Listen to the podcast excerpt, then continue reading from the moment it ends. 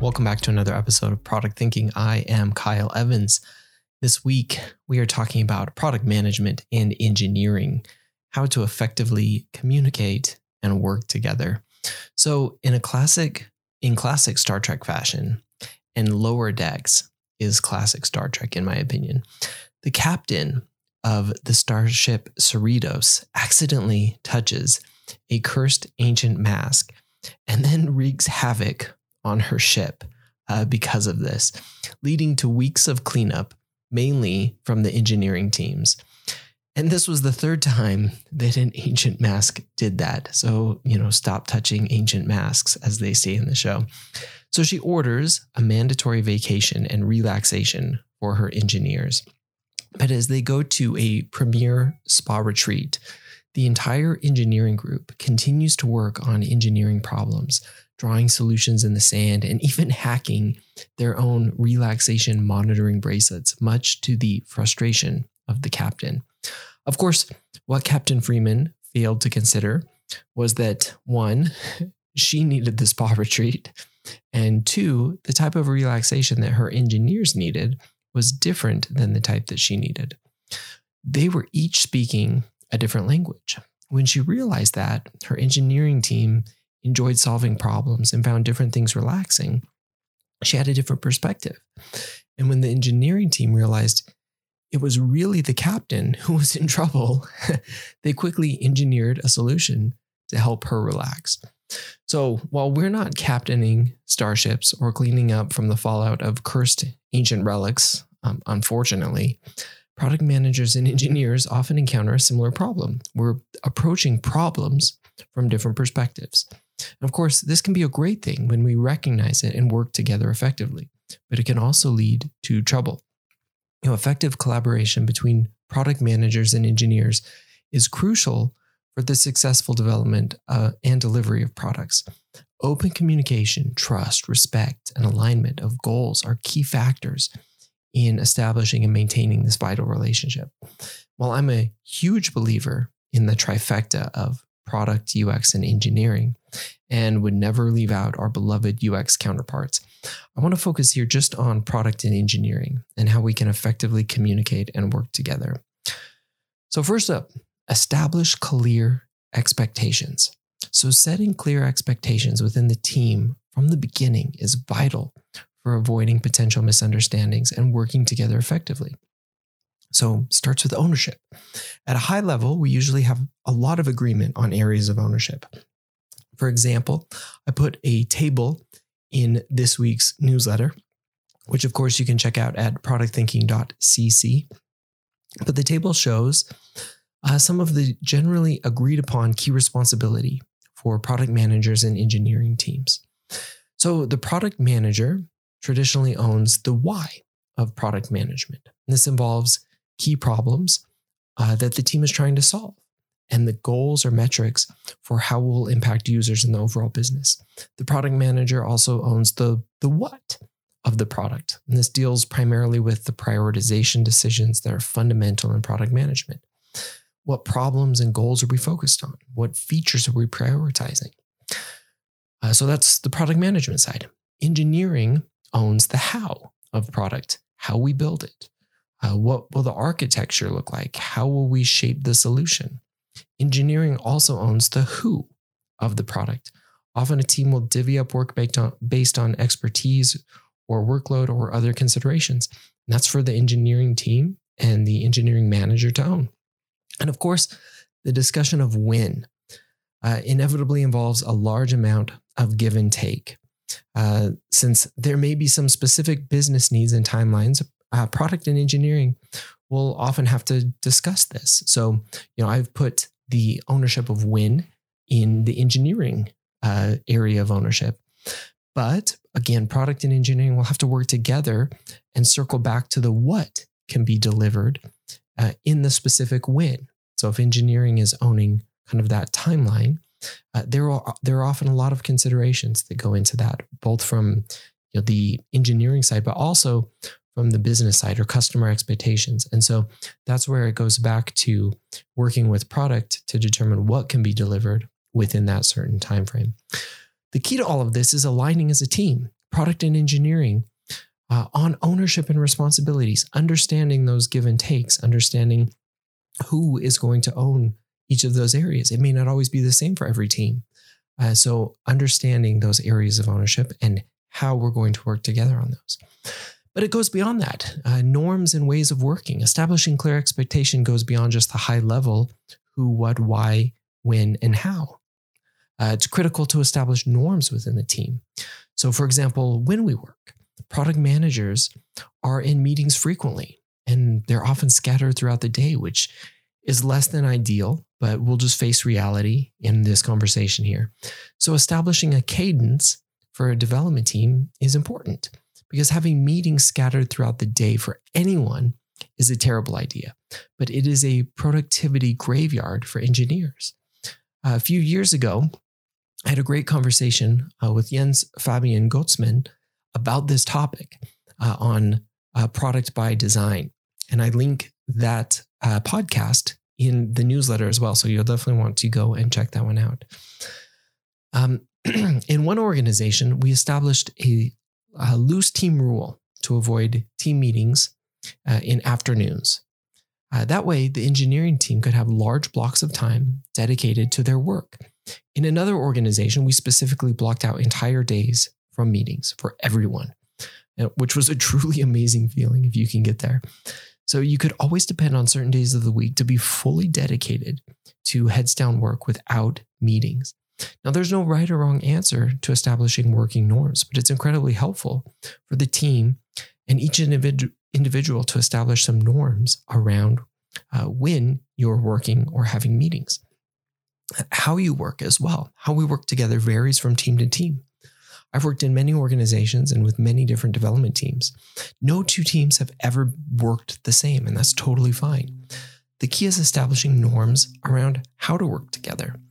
In one organization, uh, the development team hated the idea of having fully fleshed out documents from product full of requirements and details. They much preferred to understand the high level problems and then help work out the details together. In another organization with another team, this was the complete opposite.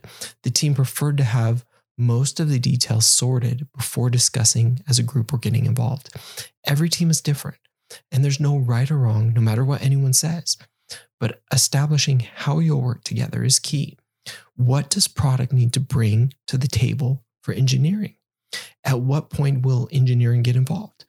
Who on the team wants to be involved with customer interviews? Uh, some engineers love that. And who wants the key takeaways along with the requirements uh, just distilled down for them? Some really good engineers prefer this as opposed to being involved earlier in the process. Those are all fine, but establishing how you'll work together as a team is important. So that's the first thing. Second thing, create a shared understanding. As product managers and engineers, we need to create a shared understanding. Uh, for first off, the product strategy business customers, much of the onus for fostering a shared understanding of the product strategy and the business goals the customer needs falls on the product manager. In most of my roles as product manager, I've blocked off time in most refinement meetings, or at least monthly, to review the current strategy, the roadmap, feedback. It can often feel redundant to talk so much about the strategy and roadmap. Uh, at least I felt that way. But the feedback I've always received after these discussions has been extremely positive. Remember, most of the team is not in the details of the roadmap and goals every day like you are as a product manager if you're in that role. So almost everyone appreciates hearing the updates on strategy, on the why, as frequently as you're able to give them. Other ways to create a shared understanding involve similar themes. In other team meetings, can you review your goals and metrics? Is everything easily accessible to everyone to review regularly, uh, whether that's in meetings or asynchronously as well? In another role, I also sent out a weekly update email. Now, this may be a bit much depending on your role or your team, but in this instance, it was very effective. I recapped customer interviews, the roadmap, progress on goals and development, and what was coming next. Um, as someone once said, though I forget I now where I've heard it, and probably lots of people have said something similar, you'll know you've talked enough about your strategy, your goals, and your roadmap when everyone else can tell you about them uh, from memory. So when people are repeating it back to you. So keep building up that shared understanding between product and engineering. So that's on the product side. On the technical side, it's also important. It's critical to create a shared understanding of the technical aspects of the product. Everything from the tech stack to the architecture to the strengths of individuals on the team. Product managers don't need a technical background to be effective product managers, but they need to understand as much about the technology as they can to be the most effective. So, engineers, you need to help your product managers understand the technology, the code, the deployment process, the tools, the constraints, the use cases, the technical debt, and everything else. This may seem like engineering specific concerns, but they often have broader impl- uh, implications and impacts. For example, often the deployment process can impact the go to market strategy or affect other dependencies on the roadmap. So, product managers need to understand. And maybe they can even help push to make broader improvements. Um, and another voice advocating for those types of things never hurts, especially if the process isn't that great and you, as an engineering team, are trying to change it. Getting product involved uh, often helps that conversation. So, having a deep shared understanding of the product from a technical side and from a business slash customer perspective is critical for product management and engineering. The whole team is far less effective without this deep understanding. So that is the second thing. uh, under uh, developing that shared understanding. So third, iterate together. Frequent and constructive feedback is crucial for maintaining a healthy working relationship between product managers and engineers. And this is a lot about the process. Implementing an iterative, iterative feedback process allows product managers and engineers to share their concerns and progress updates regularly. We can do this through various channels such as stand up meetings, design reviews, code reviews, sprint retros, one on one check ins. One of the best places to evaluate and iterate is in regular team retrospectives. There are many great online tools you can use, many specifically designed for this. They allow everyone to add their thoughts to what's going on, uh, what's going well, what isn't, and then discuss as a group. I found it particularly important to leave these types of meetings once you've done them with a short list of changes that we want to make. You know, often if the list is too long, it becomes impossible to remember. But having a few items that everyone agrees on improving will allow you to focus. And then you can evaluate progress regularly and in the next, re- next retrospective. On one team, we did these regularly. Uh, one item we decided to change was how we ran meetings. We felt like too many of our meetings were unfocused and we wanted to make them more productive by having better agendas, ensuring that everyone came prepared. So we set a goal and began creating more structured meetings, um, myself included, and coming more prepared, which meant everyone actually looking over stories or documents or material beforehand and was very effective. Not perfect, but really improved our meetings. By providing ongoing feedback, talking about it, we can address any issues or misalignments early on in the process, leading con- to continuous improvement and better overall collaboration between product and engineering. Finally, build trust. Like any relationship, it's critical to continually build trust between product managers and engineers. Building trust takes time and effort. In one organization, I remember watching an experienced product manager come into a team and try to implement a bunch of changes to processes and norms without taking much time to get to know the team and understand the dynamics. He assumed that there would be mutual trust simply because of his role in the group. He was wrong and struggled for months because of that. Like any role, it takes time for a product manager to build trust with a development team. It can also take time for the development team to gain the trust of the product manager. So you need to constantly work together, be open, and be a little bit vulnerable to establish and maintain trust as a group. And it's important to be open to the feedback that we were just discussing. the more you can create a culture of psychological safety for everyone to express their thoughts, the more trust you can build as an individual and as a team. You know, at the end of the day, we're all people, people working together to really just build things. We're going to have disagreements and different preferences, different perspectives, but those can help make the team and the product better when done right and done with the spirit of collaboration. So, product managers and engineers come from different backgrounds often and have different perspectives. We need this for great product development, but it can lead to misunderstandings like the Starship Cerritos, which we started with. Different groups value different things, but we can work together to create the right outcomes.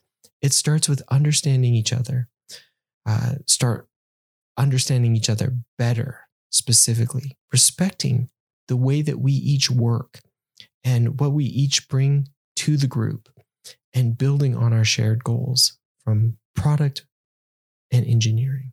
By focusing on clear expectations, a shared understanding, an iterative feedback process, and then building trust, product managers and engineers can foster a strong working relationship that drives successful product development and delivery. So, that is our discussion this week of product management and engineering, how to effectively communicate and work together. Uh, if you liked this, don't forget to go over and check out the weekly newsletter at productthinking.cc and subscribe there uh, to the free version or upgrade to the paid version, which uh, gives you a little additional content and also just supports the newsletter, this podcast, everything that I am doing. Uh, of course, follow us uh, wherever you get your podcast. Uh, don't forget to do that. And follow us on social media. You can follow this podcast at Product Thinking. That's just one T in the middle uh, on Twitter or on TikTok. And you can also follow me at Kyle Larry Evans on both of those platforms as well. And until next time, keep questioning all those assumptions.